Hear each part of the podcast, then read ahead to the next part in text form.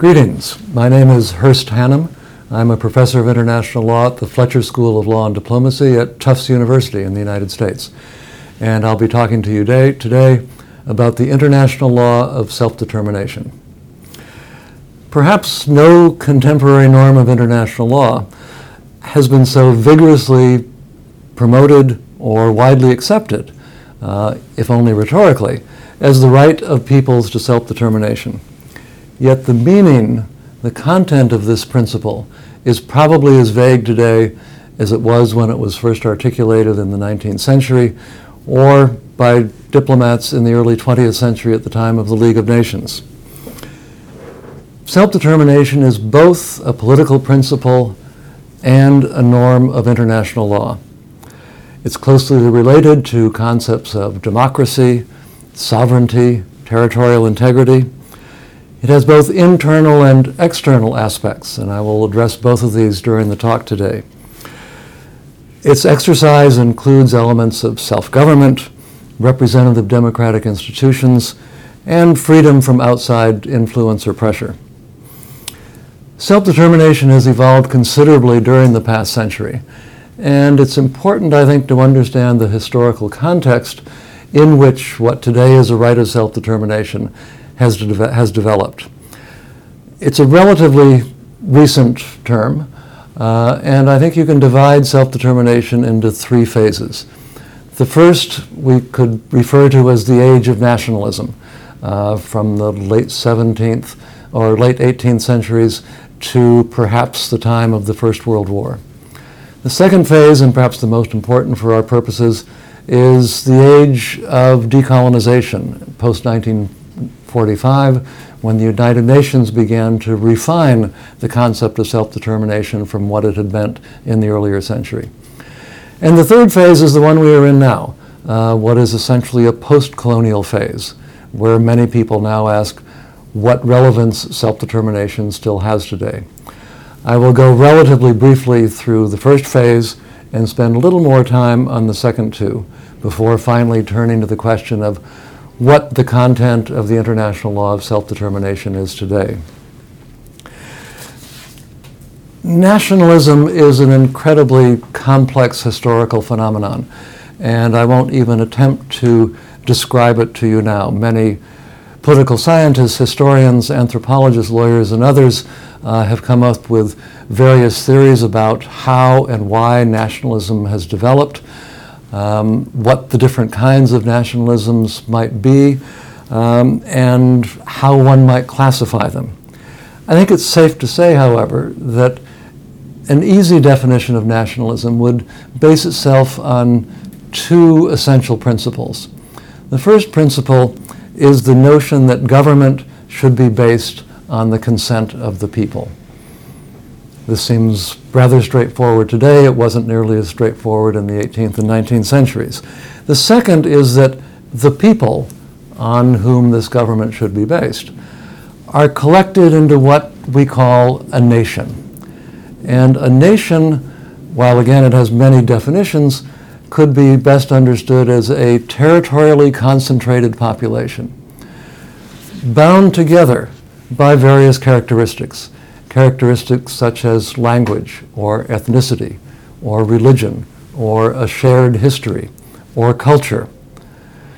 Putting these two propositions together, the conclusion is that every nation deserves a state, that the state, the source of political power, should be congruent with the existence of this sociological and political entity that we call a nation both in its origins and even today, nationalism is a political principle. It was not and is not a norm of international law. Um, and its implementation was also dependent, was often dependent primarily on support from others, as opposed to the mere declaration that you were a nation and would like a state. In the earlier days, uh, let's say the 19th century, nationalism was essentially a unifying force. And the two most common examples that are given are the unification of Germany and Italy in the mid-19th century. Uh, of course, unifying a nation has to include a certain element of myth and invention. And at the time of the unification of Italy, for instance, in the 1860s, fewer than 5% of the people of Italy were said to have actually spoken what might be called Italian. Um, be that as it may, it was an extremely attractive um, principle to many would-be leaders uh, in Europe in the 20th in the 19th century. It shifted in the late 19th century and early 20th century from a unifying principle to a more destructive principle, a principle that in many cases was manipulated by outsiders as a way of undermining what were then the two great powers in Europe, uh, the Ottoman Empire and the Austro-Hungarian Empire. Nationalism is also closely related to the concept of a state, and just as the state was an invention of Europe in the mid-17th century, so too nationalism is primarily a European phenomenon. Uh, as we move from nationalism to a broader understanding of self-determination, uh, the European influence obviously diminishes considerably in the post-1945 period. At the end of World War I in 1919, and at the time of the Versailles Peace Conference and the founding of the League of Nations, nationalism as a phrase had given way in part to the phrase self-determination. Uh, self-determination is most associated at this period with U.S. President Woodrow Wilson, who made it one of the fundamental principles on which he thought the peace treaties to end the First World War should be based. I won't read them all to you, but of his four basic principles set out in a speech in 1918 to the U.S. Congress, he mentioned that Peoples and provinces should not be bartered about from sovereignty to sovereignty as though they were chattels. Another one of his principles was that every ter- territorial settlement at the end of the war should be made in the interest and for the benefit of the populations concerned. And his final principle, uh, which is the one closest to our understanding of self-determination today, is that all well-defined national aspirations shall be accorded the utmost satisfaction that can be accorded them, without introducing new or perpetuating old elements of discord and antagonism that would be likely in time to break the peace of Europe and consequently of the, of the world. And as this linkage of satisfying nationalist demands, but subordinating them to the peace of the world uh, that was fundamental to Wilson's understanding. He even proposed that the League of Nations Covenant, its governing charter, include a reference to self-determination. Uh, but the other great powers weren't having any of it, and there is, in fact, no reference to self-determination or nationalism uh, in the covenant of the League.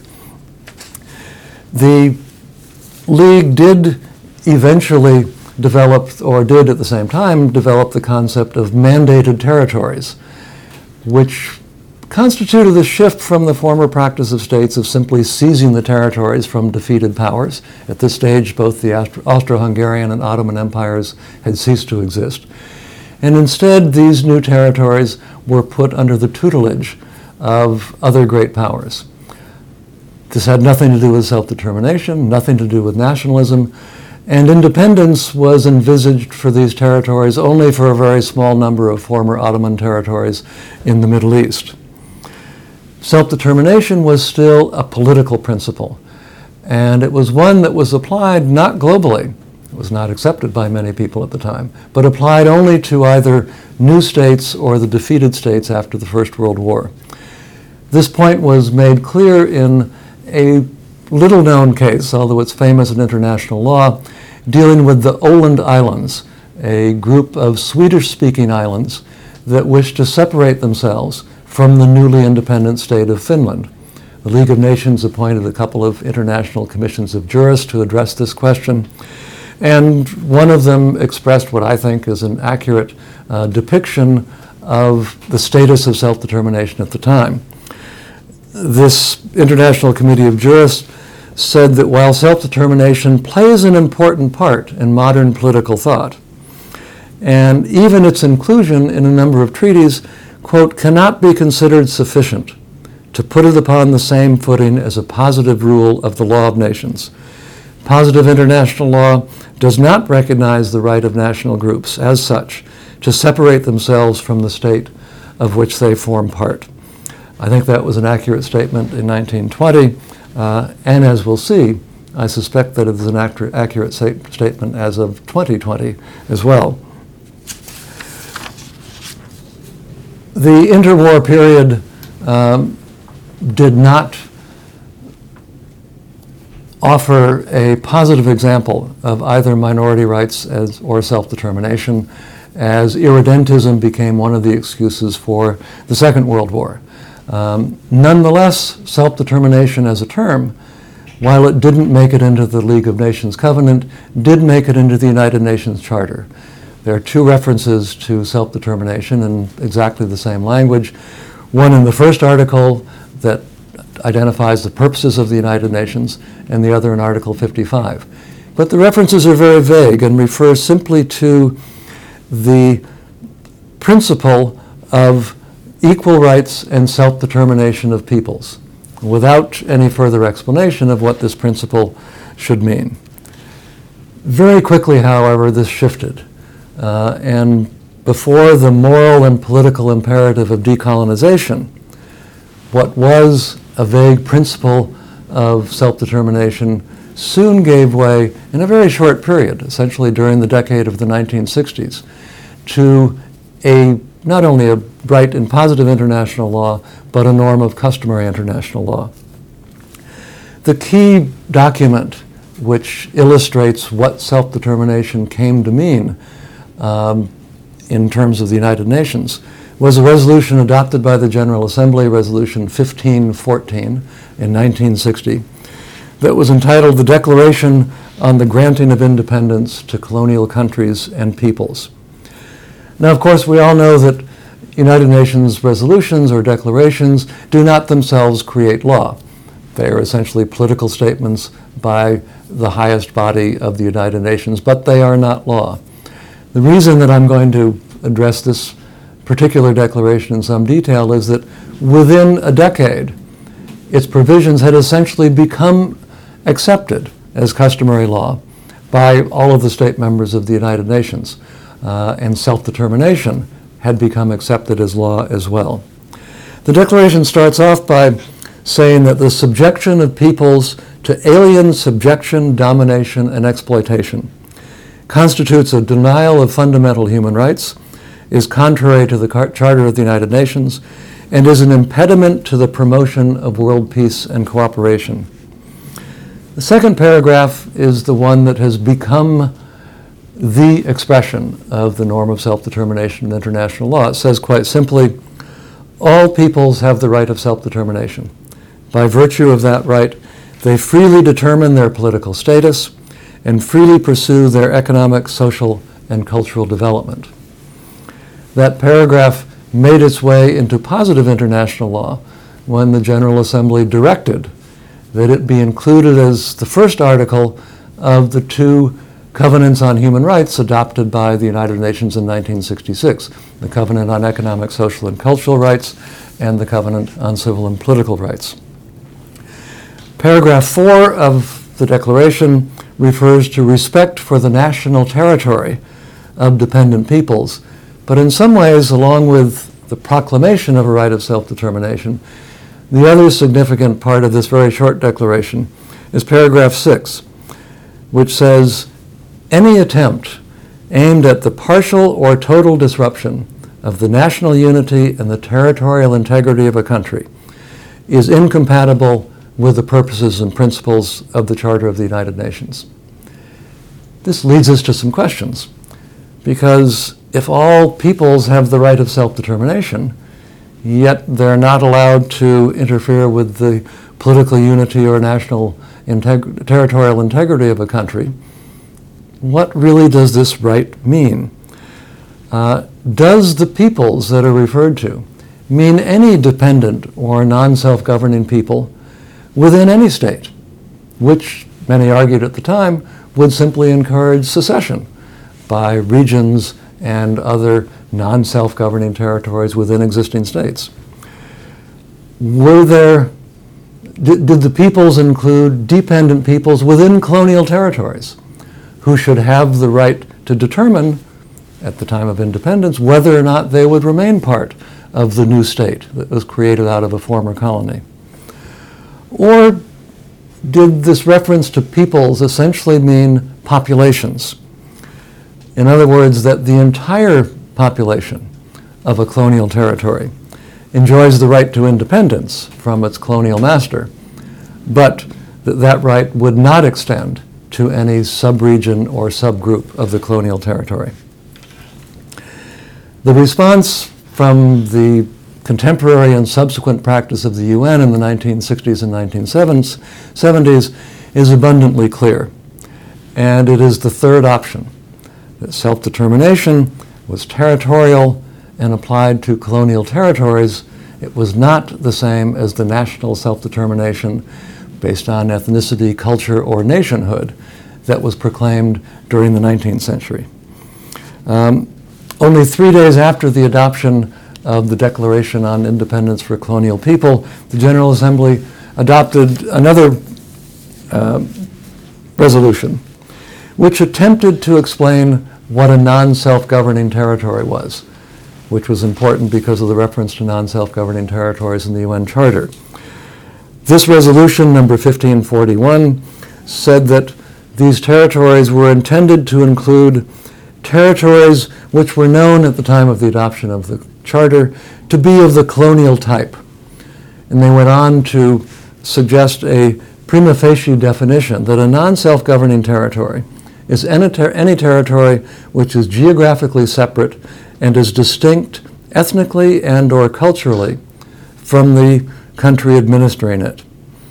Therefore, excluding overseas colonies, but also excluding regions, contiguous regions within states that might otherwise consider themselves to be within the scope of the self determination of peoples. If you look at what the international community was actually doing with respect to three major attempts at secession during the 1960s, this position is underscored even further. In the cases of Katanga, which attempted to secede from what was then the Congo in 1960, Biafra, which attempted to secede from Nigeria in 1967, and Bangladesh, to date, the only successful secession from any independent country in 1971. None of these attempted secessions was supported by any more than the smallest handful, fewer than a half dozen countries. The United Nations ended up supporting the central government in the Congo against the Katangese secession. The United Nations paid no attention whatsoever to the three year long contract, uh, conflict in Biafra, which resulted in roughly 3 million deaths. Uh, and although Bangladesh became de facto independent very quickly due to the war between India and Pakistan, it only was fully accepted by the international community and only became a member of the United Nations three years later after the government in what was left of Pakistan uh, agreed to recognize its independence. In 1964, one of the first acts of the Organization of African Unity was to adopt a resolution that declared that all of its member states would respect the frontiers that existed on the day that they attained independence again, rejecting the notion that groups within a colony would have any right to self determination.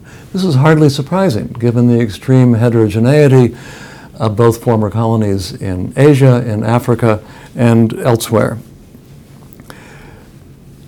All of this was essentially codified in 1970 by one more UN declaration, um, dec- uh, Resolution number 2625, which has the extraordinarily long title of the Declaration on Principles of International Law concerning Friendly Relations and Cooperation Among States in accordance with the Charter of the United Nations. This particular declaration is important because it was two and a half years in its drafting. And while again it did not in itself create law, the intention of the drafters was to essentially restate customary international law at the time in 1970.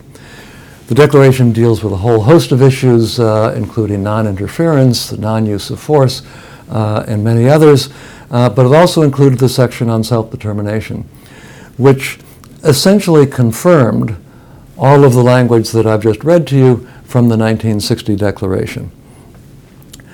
What this meant was that in the short space of a decade, what had begun and had been expressed for decades earlier in the 19th and early 20th century as a political principle of national self determination based on ethnicity, culture, and history had been transformed into a norm of customary international law that meant territorial decolonization. So you had the shift from a political argument to a norm of law, and the shift from essentially a cultural historical argument to one that had to do solely with decolonization.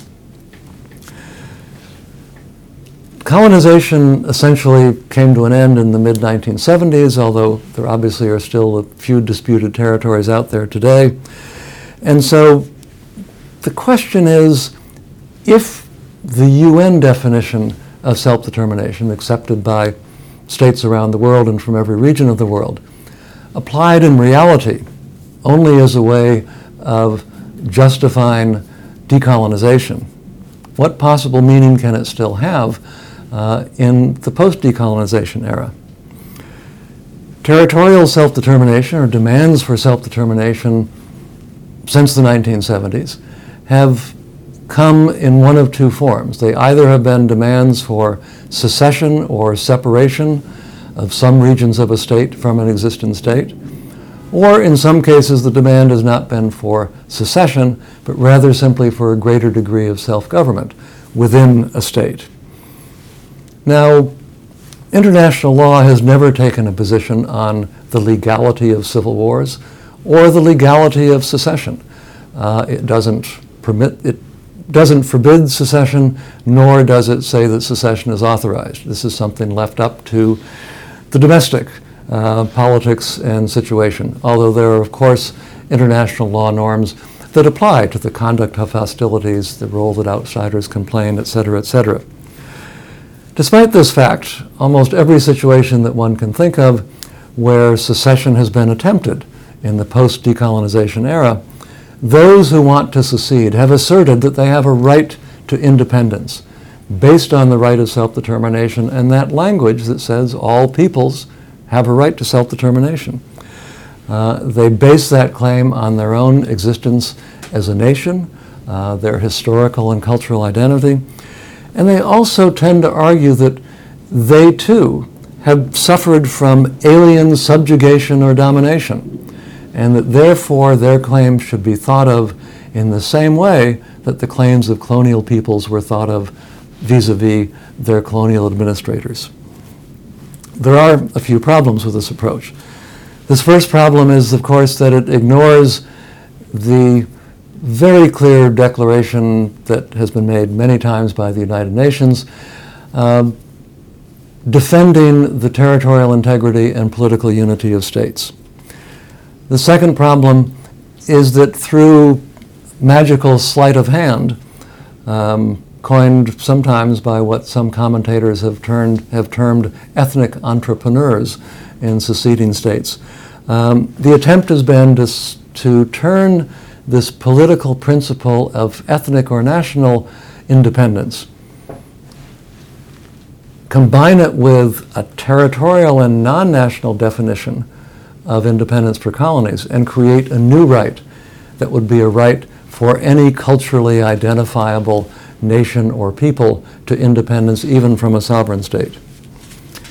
Once again, as a matter of law, the consistent reaction, with very, very few exceptions, to these attempts at secession uh, has been a rejection of both any support, support for secessionists or a rejection of any recognition of the secessionist entities that might have achieved a degree of de facto independence or de facto self government. Um, there's a very long list of such places Nagorno Karabakh, Abkhazia, South Ossetia, Transnistria, the Turkish Republic of Northern Cyprus, Somaliland, Crimea, and many other places um, where a conflict has occurred, not prohibited by international law, where claims were made that there was a right to independence and where those claims were emphatically rejected by the international community. Uh, this has also been accepted indirectly, for instance, uh, by the Canadian Supreme Court in a well known decision from the 2000s dealing with whether or not Quebec had the right to become independent from Canada under international and constitutional law. A similar conclusion was reached in 1996 by the African Commission on Human and People's Rights, uh, rejecting the notion that Katanga had any right to become independent to, from the country then known as Zaire. Now, there, of course, there are exceptions uh, where the division of an existing state is consensual, as in the division of the Union of Soviet Socialist Repu- Republics, Czechoslovakia, and even Sudan. Um, when South Sudan became independent, the international community is happy to recognize those consensual divisions. There also seems to be an exception for at least one state, the former Socialist Republic of Yugoslavia, uh, because it had dissolved, and therefore new countries were recognized on, in the borders of the former Yugoslavia. These new states were not characterized as having seceded from Yugoslavia, but rather having sprung from the ashes of a state that had ceased to exist. The only exception to this very conservative approach to external self determination, a possible right to independence, in recent years is the case of Kosovo. And I would like to spend just a couple of minutes uh, talking about that case. Uh, Kosovo declared its independence from Serbia in 2008 and since that time, over 100 states have recognized its independence. Those non recognizers uh, include a number of extremely important states. Uh, most of Latin American, African, and Asian states have not recognized Kosovo's independence, and countries as significant as Brazil, China, Russia, India, Greece, and Spain have also declined to recognize Kosovo's independence. There's no need in this lecture to enter into the question of whether or not Kosovo is a state, uh, but it has not been recognized as independent either by Serbia and obviously not by the United Nations.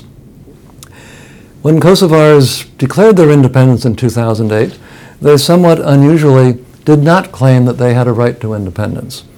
They made some reference in their Declaration of Independence to the failure of negotiations with the central government in Serbia, to the history of conflict uh, between Kosovar Albanians and Serbs. But they ended up simply saying, and I quote, that Kosovo is a special case and not a precedent for any other situation. This is very convenient because it would be inconvenient if Kosovo were seen as a precedent, given that it owes its existence, at least in part, to what most would consider to be an illegal force, use of force by NATO countries in 1999, um, and that it would stand as a precedent for recognized independence without the consent of the state from which independence has been, thought, has been sought. In 2010, the International Court of Justice issued an advisory opinion, uh, which had been requested by the General Assembly, um, on the Declaration of Independence by Kosovo. Many observers hoped that this would explain what self determination might mean. But unfortunately, both the question posed by the General Assembly and the answer given by the court were extremely narrow. The question was Is the unilateral declaration of independence by the provisional institutions of self government of Kosovo in accordance with international law? The International Court of Justice, in its wisdom, said the adoption of the Declaration of Independence of 17 February 2008 did not violate general international law and said almost nothing else. It did specifically note, quote, the radically different views that were expressed to it, expressed to the court, on the question of whether either a contemporary form of self determination or a right of remedial secession exists that might grant part of an existing state a right to separate from that state. But it said, rightly in my view, that it was not necessary to answer that very difficult question, given the question had been posed, the question that had been posed by the General Assembly. So we just don't know whether or not there is a right to independence or remedial secession, uh, at least as for the International Court of Justice. I would like to spend a couple of times, a couple of minutes on this notion of remedial secession, however, because a number of the 36 states that submitted briefs to the court when it was considering its advisory opinion uh, did support the notion that secession perhaps could be considered as a norm of international law under certain circumstances, based on the notion that a state could forfeit its right to territorial integrity if its governance was so horrendous if it failed completely in exercising its obligations towards those within its own jurisdiction, that it could be analogized to what used to be called the carence de souveraineté, which simply mean that a misgovernment so bad that it was no longer necessary to recognize the sovereignty of the state over the misgoverned territory. This is, as one can imagine, a rather dangerous doctrine, uh, but as I say, it was put forward by a number of states in the ICJ opinion. It's also based in part on one phrase that I haven't yet referred to from the Declaration on Friendly Relations, adopted in 1970, that as part of the paragraph that said that nothing in the foregoing declaration would authorize the dismemberment or impairment, totally or in part, the territorial integrity or political unity of a country. It went on to add an extra phrase that you couldn't Im- impair territorial integrity if the country was conducting itself in compliance with the, the principle of equal rights and self determination of peoples. A rather circular way of reasoning, but this occasionally happens in General Assembly resolutions. And thus possessed of a government representing the whole company, co- people belonging to the territory without distinction as to race, creed, or color. Uh, many have suggested that this was in fact intended as a reference to the system of apartheid then in existence in South Africa, so as not to suggest that the Bantustans that have been created by South Africa and proclaimed to be independent were in fact independent or that they did not continue to enjoy the right of self-determination. Of course, there are many serious problems in trying to identify the real conditions that would be necessary to give rise not to just a demand or a wish, but to a legal right to secession.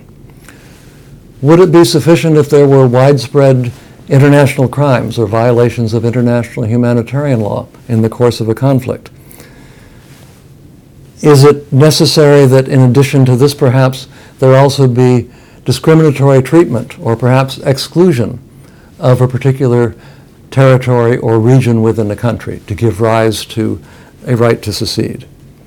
Is it necessary that the seceding territory be a nation in the traditional sense of that term? Is remedial secession appropriate if all the seceding entity wanted initially was a degree of self government, that the central government irresponsibly and unreasonably refused to give it. Unfortunately, there's also a final problem, which is the reliance on the Declaration on Friendly Relations, because this reference to a government that represents the whole people without distinction, designed, as I said, to reflect the situation in apartheid era South Africa, is problematic since it is pre- precisely different treatment that is demanded by communities that are ethnically, geographically, or other distinct, otherwise distinct from the dominant community. And therefore, very few of the secessionist movements that I've mentioned earlier um, would be would accept mere equal inclusion in the existing state. There appears to me to be merit uh, in suggesting that gross misconduct by a state or a complete failure to be able to exercise the powers of government, what we might today call uh, failed states, might, under certain narrow circumstances, lead to a right of what could be called remedial secession. But those are the, the thoughts of a scholar, not of a politician, and certainly not of a government. And today there is certainly no consensus, and I believe not even any majority view, that there is any international legal right to secession. And I suspect that the majority of states would believe that no such right should in fact be recognized. Now, I've been focusing primarily thus far on the right to independence, uh, what would be called external uh, self determination. But going back to Woodrow Wilson, self determination also had another aspect, usually referred to as internal self determination. This included first um, the freedom of an existing state uh, to be free from undue outside influence so that it could govern itself internally without interference. But secondly, it also had an aspect that I suppose could be called a democratic aspect, although that too is a very loose term. But it assumed that there was, or should be, a political system within the country that was sufficiently accountable and sufficiently representative so that one could say that the governed actually were in control of the government. This would be true and effective internal self determination. Today, this concept of internal self determination and certainly the idea of representativeness or accountability of government has largely been overtaken by international human rights law, which includes not only um, a right to free and fair periodic elections, for instance, but rights to many related aspects of political life that are essential to true self determination rights of freedom of association, of assembly, of expression, et cetera, et cetera, and more recently suggestions that minorities and indigenous groups might also have certain additional rights to effective participation in the larger society. Another problem with internal self determination is that there is no agreement on what kind of a government is necessary in order to comply with this right. Um, the General Assembly in 2006 adopted a resolution number 60 164 that talked about the right to democracy and specifically reaffirmed the right to self determination. But paragraph 3 also observed quite explicitly that there is no single model of democracy or of democratic institutions that would be applicable in every country of the world or that could be said to be required in order to fulfill this idea of internal uh, self determination. Referring to the UN definition of self determination, however, it is clear that one can fulfill this right in other ways than simply by gaining independence. Certainly, gaining independence was the default option during the period of decolonization. And every non self governing territory that had the right to self determination should have had, and in fact did have, the right to opt for independence. But a number of other options were also set forth, forth in UN resolutions. They include the right to decide freely and with knowledge to integrate into the colonial power, uh, as was the choice made by the former colonies of Alaska and Hawaii in the, in the United States, the former colonies of Guadeloupe and Martinique, which became a full integrated part of France.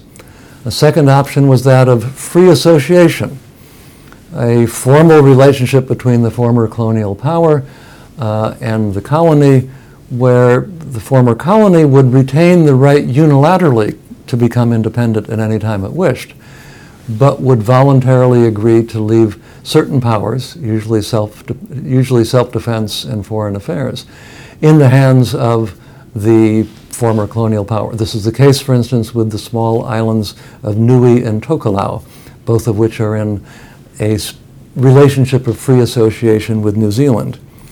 And in the 1970 Declaration on Friendly Relations, the UN recognized that any other political status freely determined by a people could also be a means of fulfilling and realizing their right to self determination.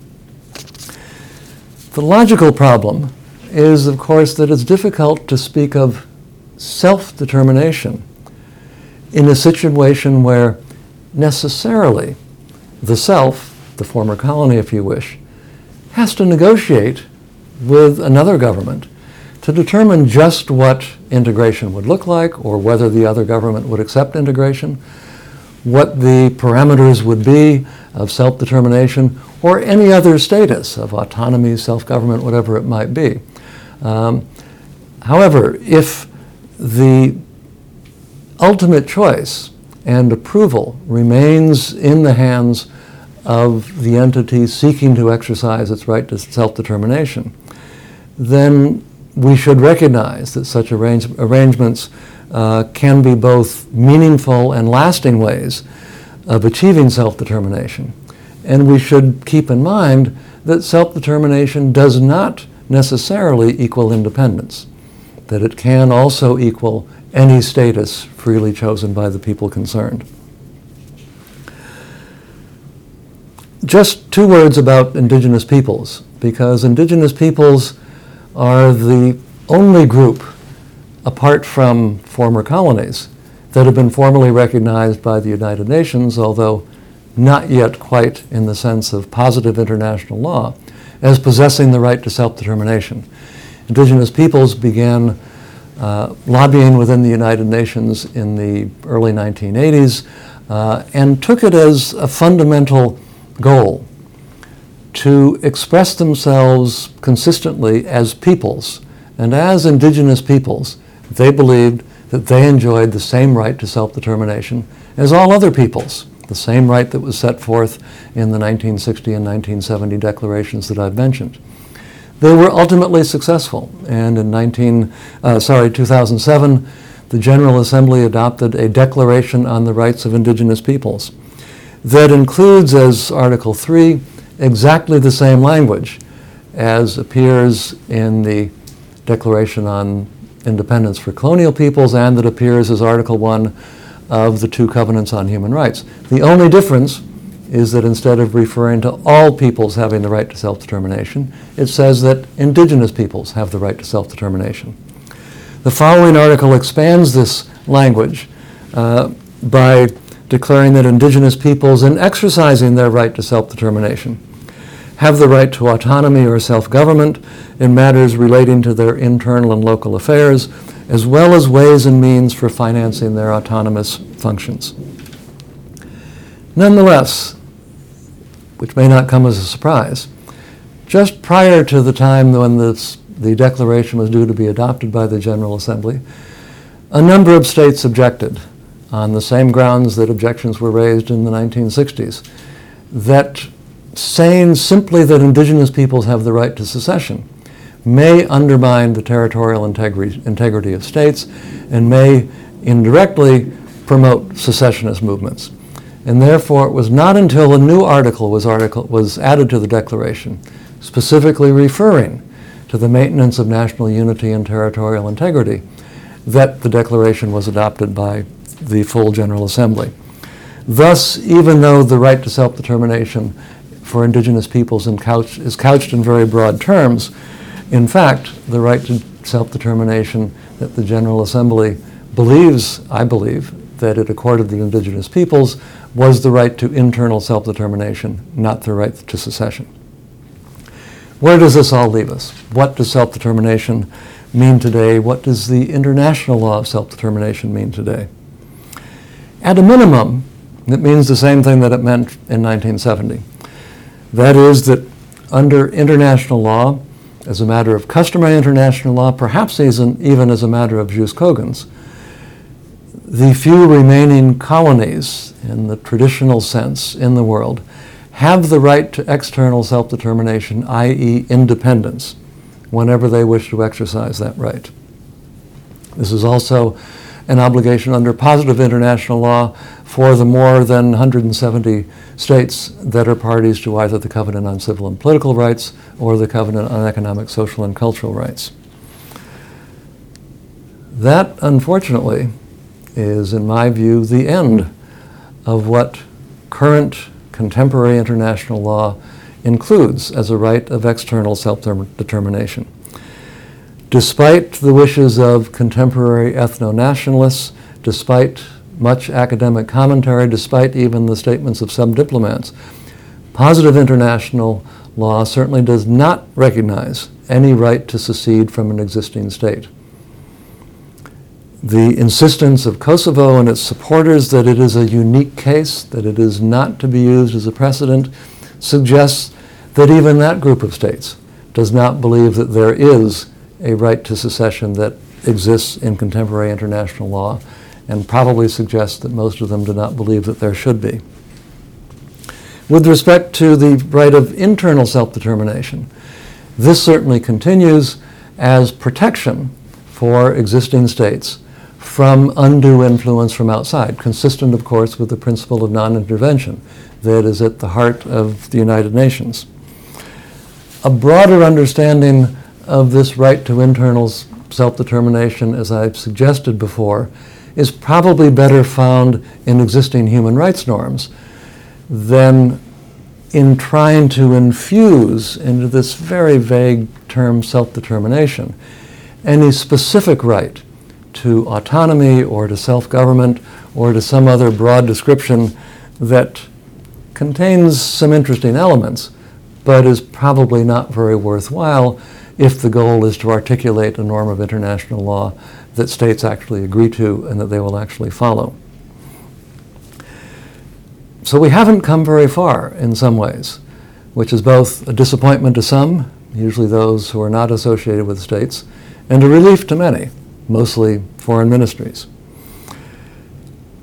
The continuing confusion that I mentioned at the beginning of this lecture between the narrow international law definition of self determination and the much broader political appeal of the concept is unlikely to diminish in the near future.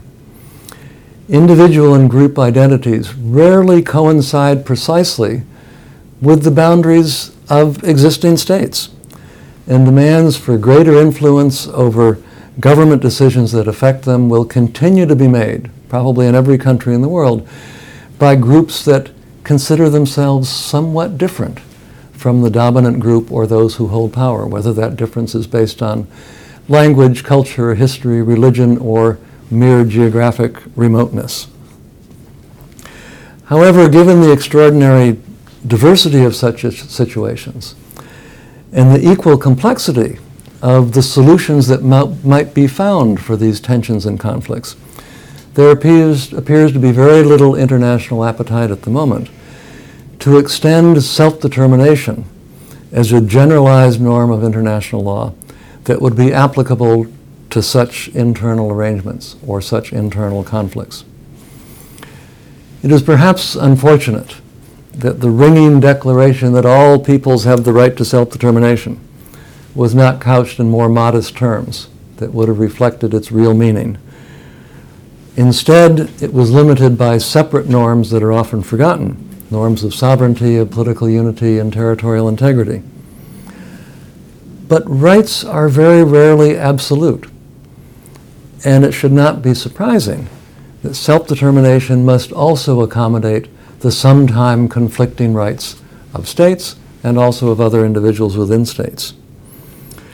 Yet disputes over territory and power, based on a desire for self determination or self government, reflect a basic need to control one's destiny that shows no signs of diminishing.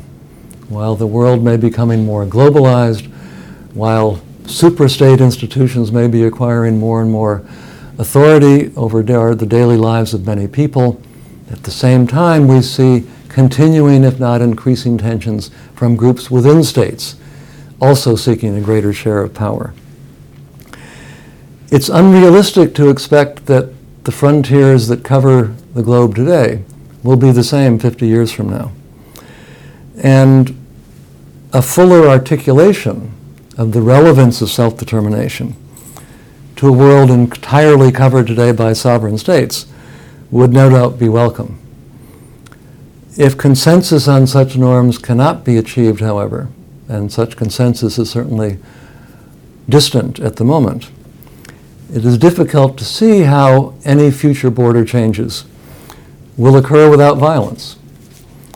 And if this is what we have to look forward to, we unfortunately may face the prospect of the 21st century when it comes to conflicts over self determination, looking much more like the 19th century in its approach to international law than it does the 20th century.